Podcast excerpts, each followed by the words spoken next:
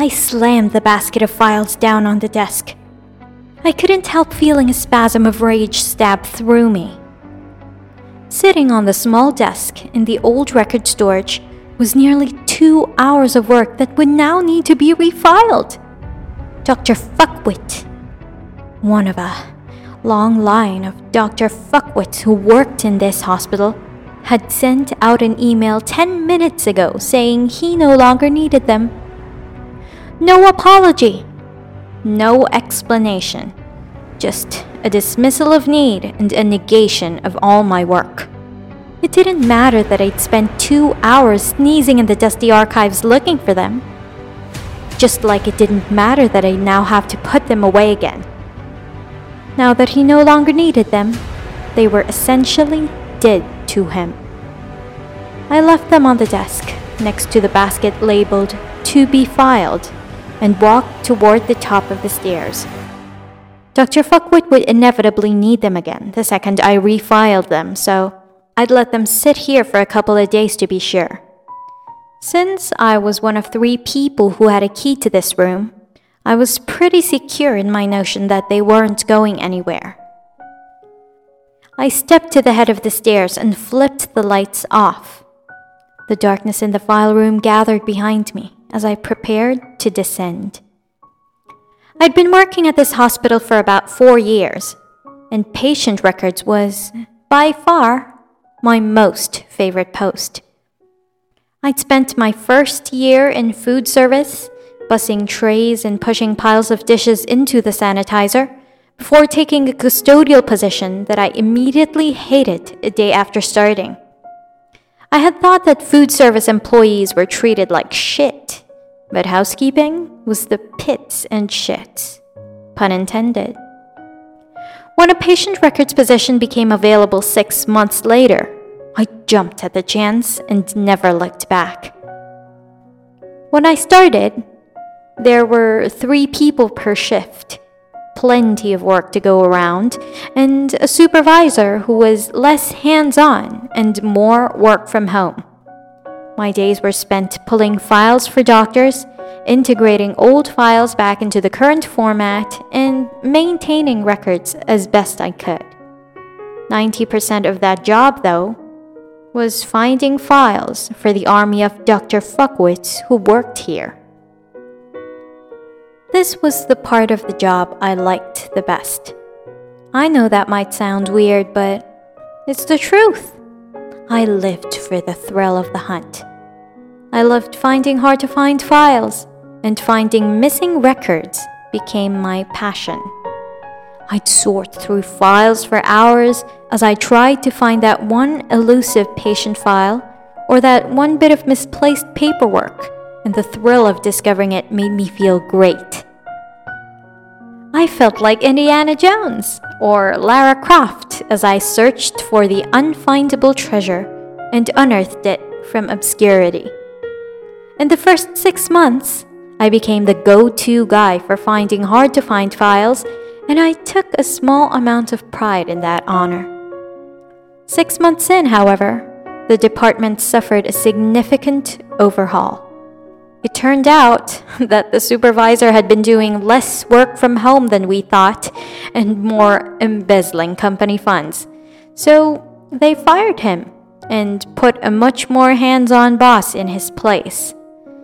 His first order of business was to cut the department down to himself, his secretary, and three file clerks.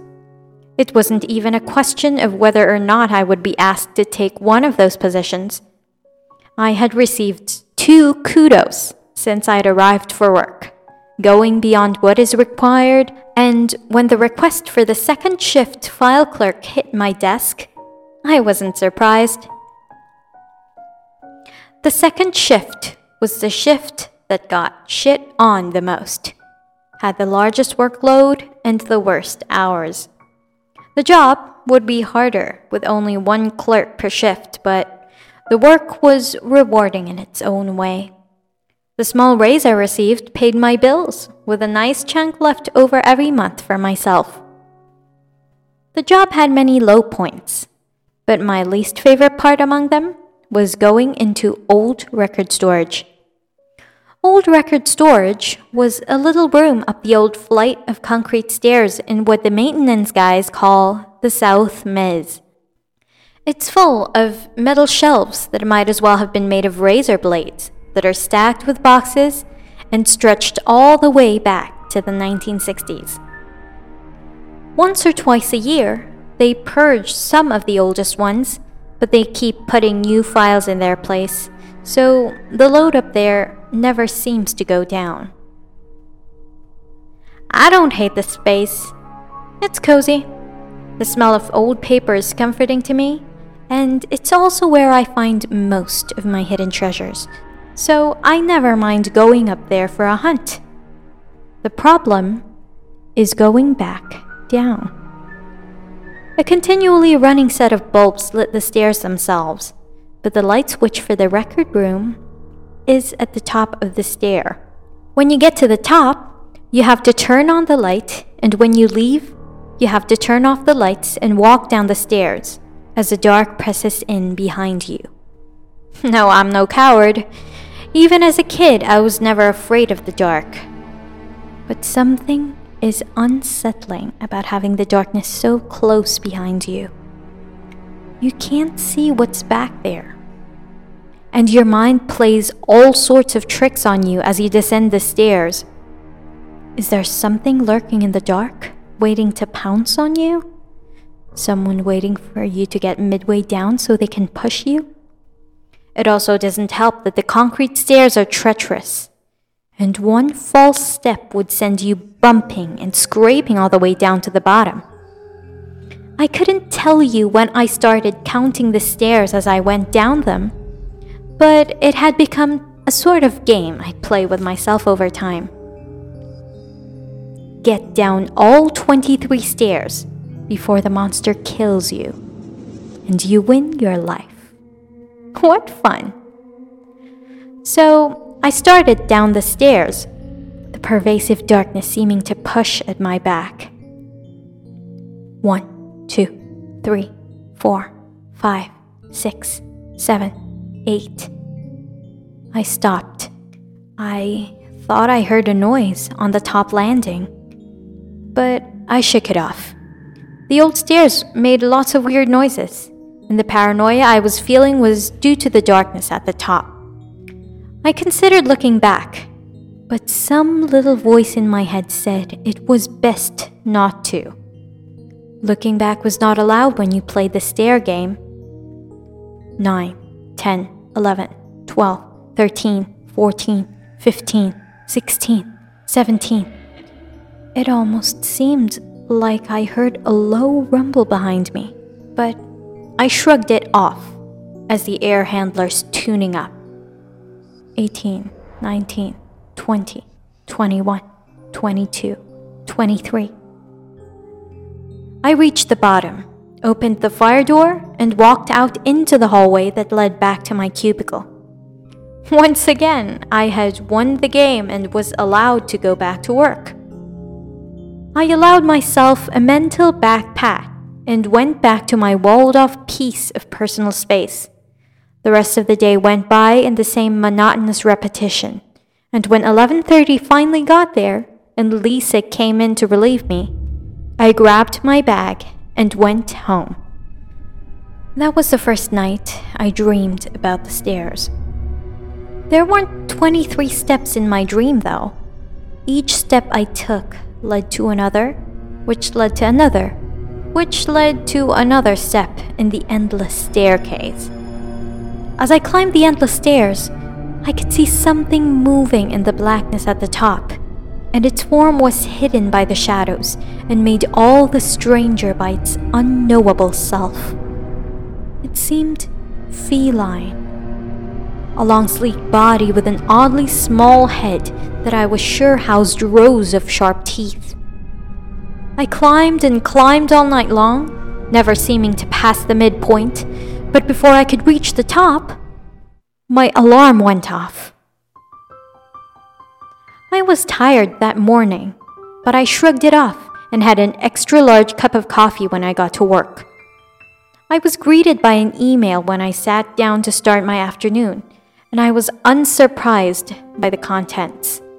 Dr. Fuckwit did indeed want some of the files he had asked for in the first place, and had sent a list of eight patient files he wanted on his desk by six o'clock this afternoon. Or suffer ye the wrath of a man who wears pajama clothes to work and has a god complex.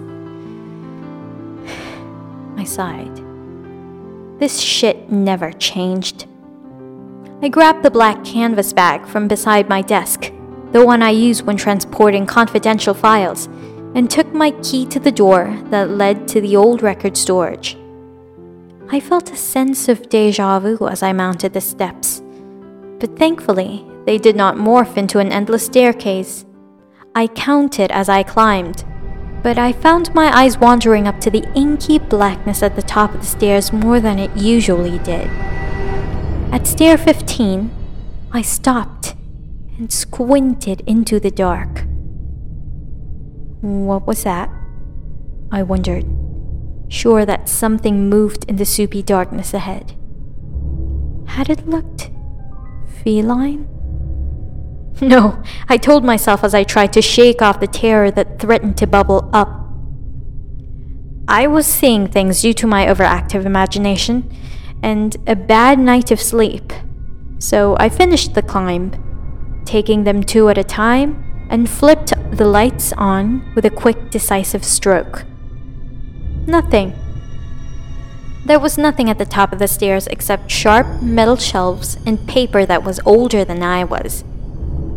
I sorted through the files on the desk and quickly found the eight files that Dr. Fuckwit wanted. I put the rest in the to be filed basket and put the rest in my canvas bag. That done, I moved to the head of the stairs and flipped the lights off as I prepared to descend the staircase.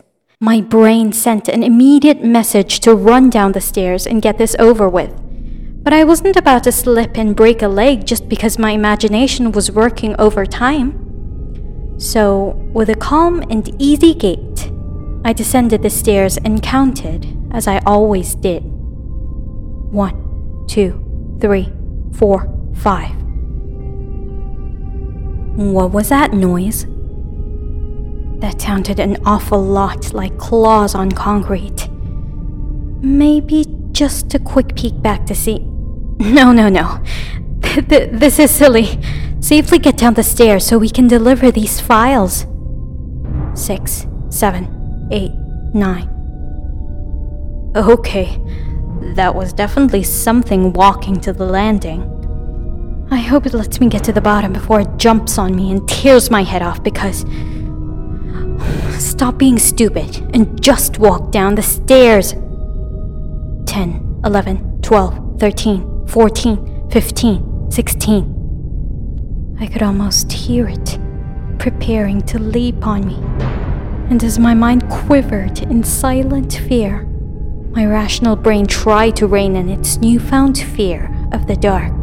18, 20, 22, 23. I took the last few steps two at a time, and as my feet hit the landing, I opened the door to go out into the hallway.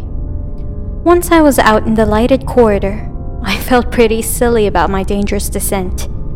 I turned to close the fire door behind me when it slammed shut hard enough to ruffle my hair.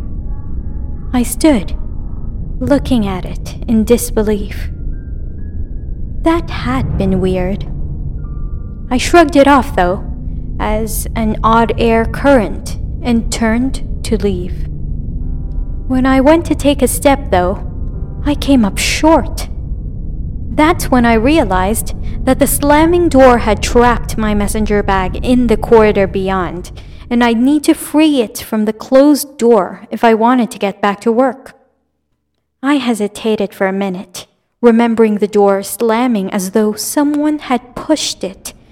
But I shook it off and threw the door open a little harder than I'd meant to. It opened on an empty hallway, and my bag swung free and thunked against my leg. I shook my head, becoming disgusted with myself and this newfound cowardice, and lifted the bag to make sure none of the files had spilled out.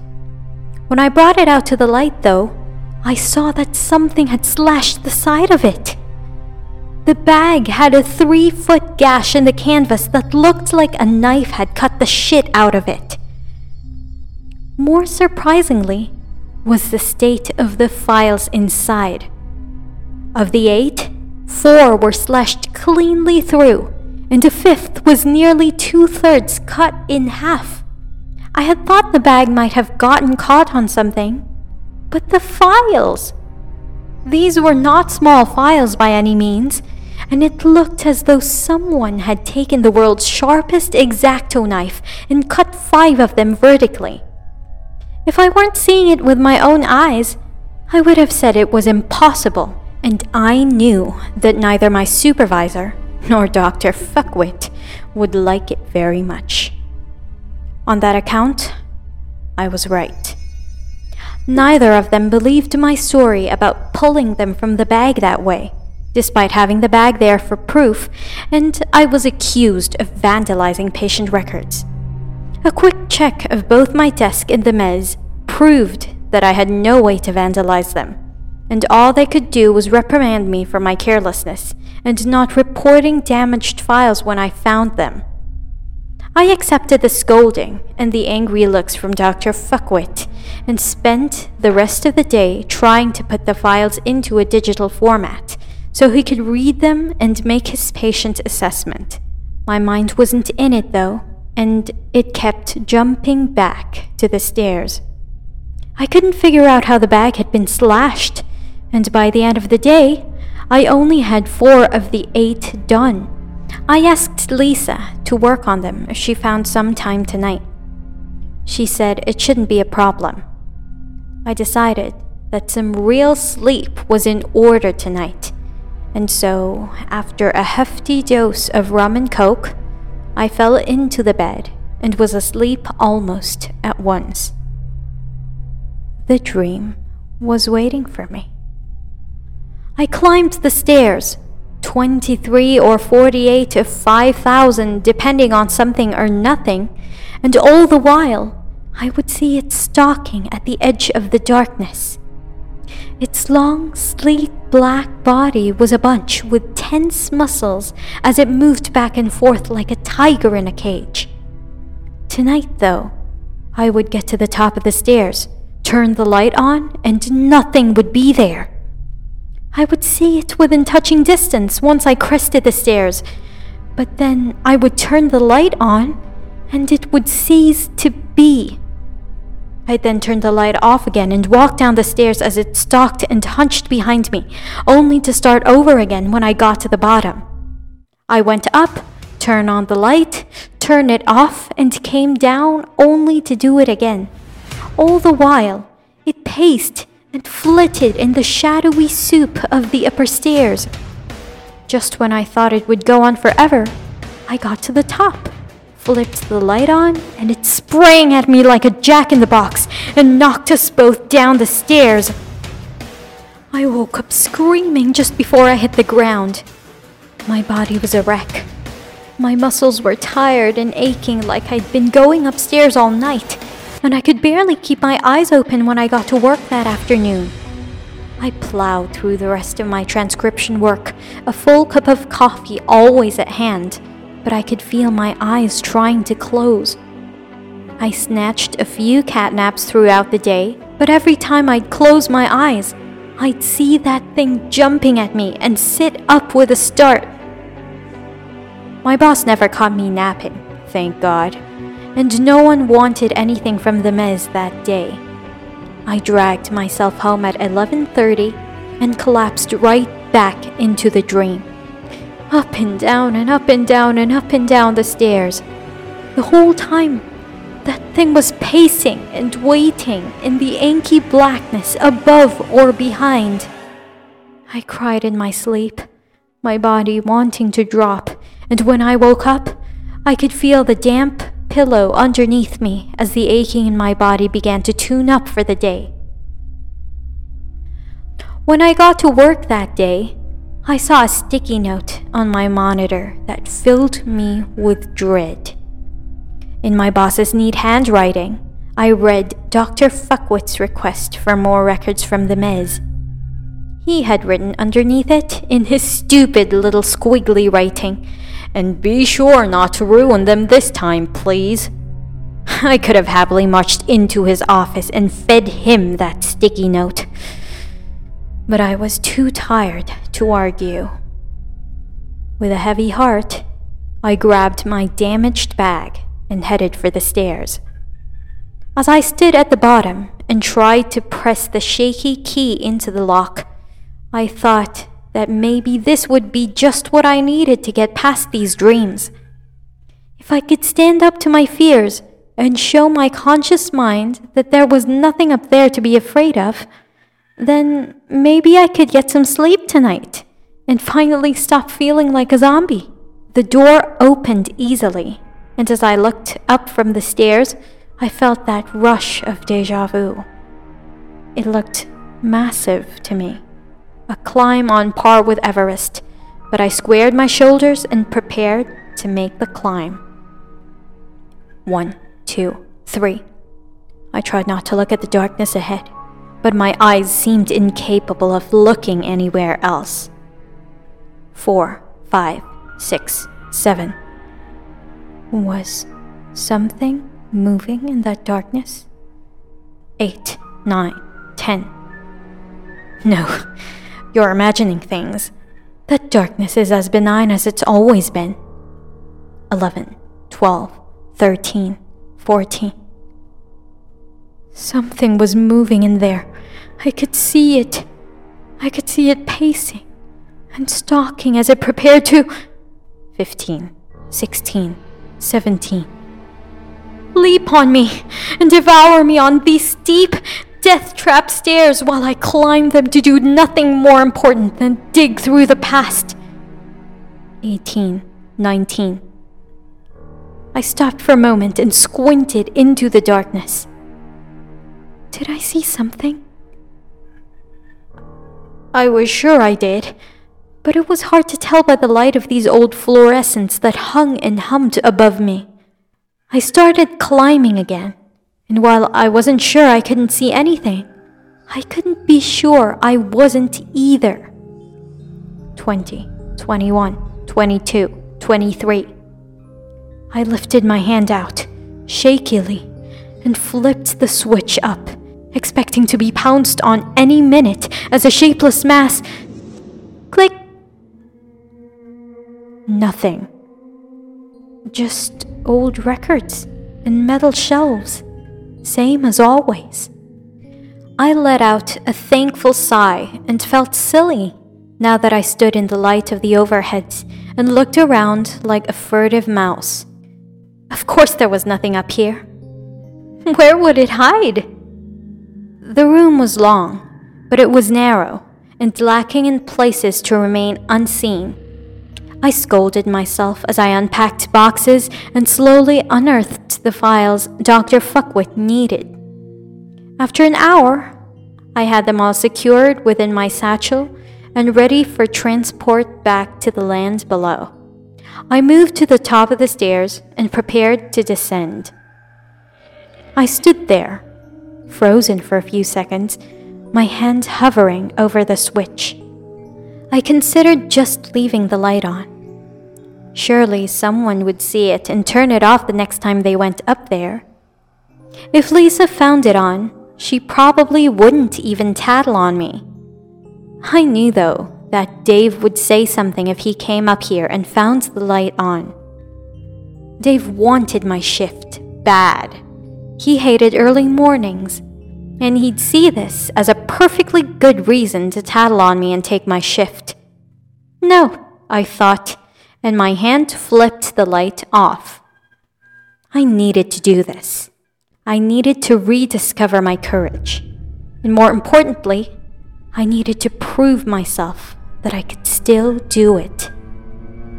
As I always did, I counted, but it was less of a game and more of a talisman at this point Say the incantation to keep the dark at bay. One, two, three, four. There was a loud whump as something pushed a box off the shelf. No, I thought. I just hadn't put it back right, was all. Nothing could be up there. Nothing could hide up there while the light was on. Five, six, seven, eight, nine.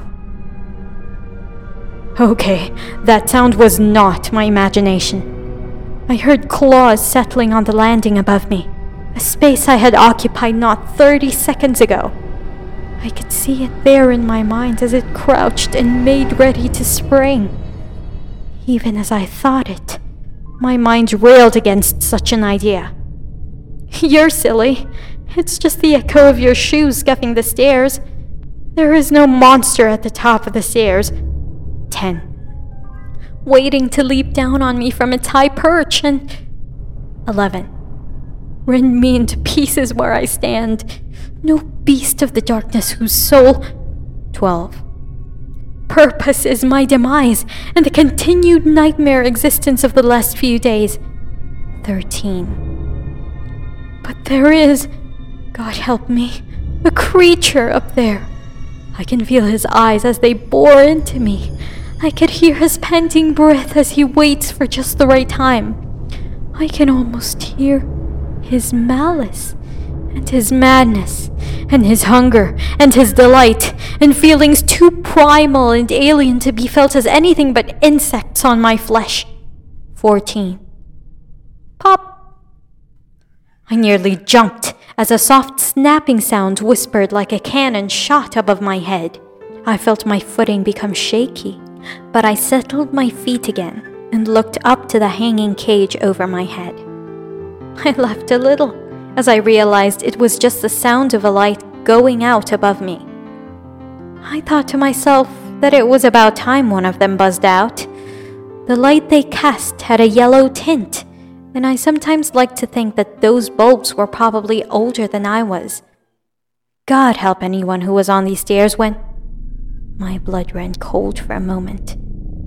When they finally burst and left some poor soul in the dark.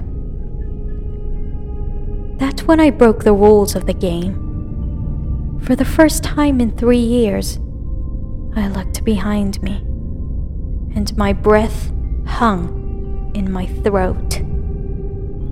There it was, crouched on the landing at the top of the stairs it was far worse than I had ever imagined.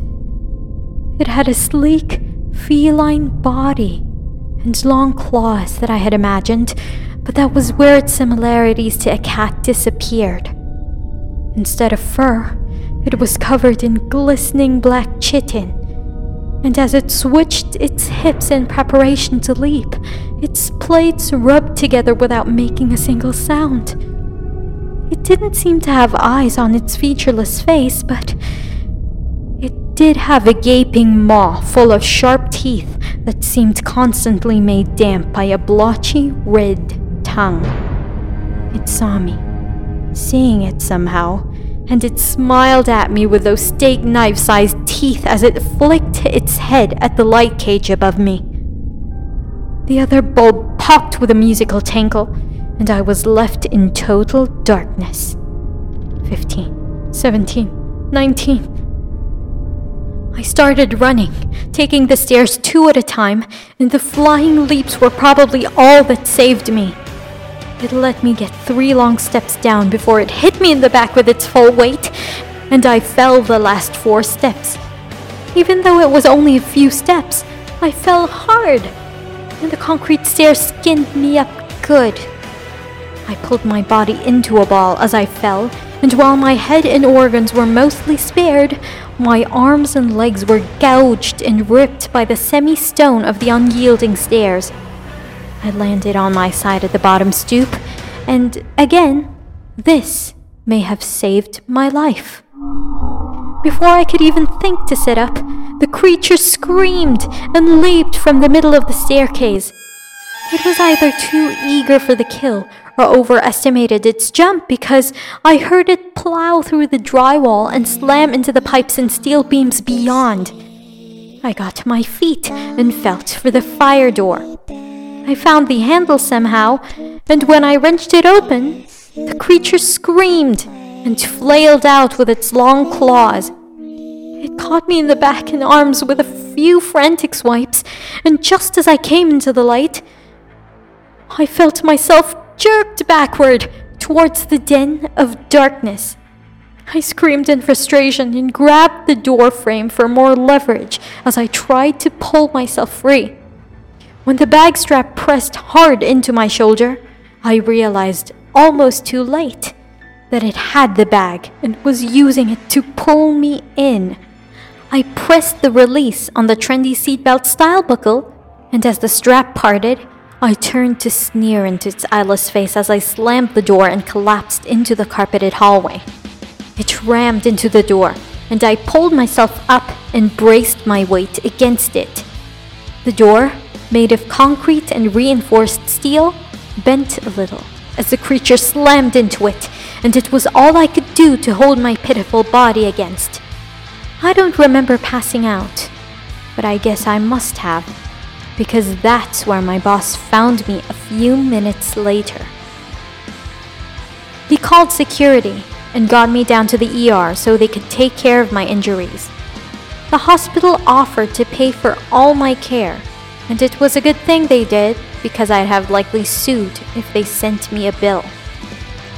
In all, I had three large cuts on my back that needed stitches, five smaller ones which they cleaned and bound, a wrist that was nearly broken and would be sore for three weeks, and too many bumps and scrapes to count. One of the techs said that I resembled a motorcycle rider who had fallen off his bike on the freeway and the description certainly fit how I felt run over and next to dead. I told security about what happened on the stairwell, and they went to investigate. I doubt any of them believed a monster living in the stairwell of the old record storage, but when an employee gets hurt that badly on the job, there is paperwork that will need to be filled with something.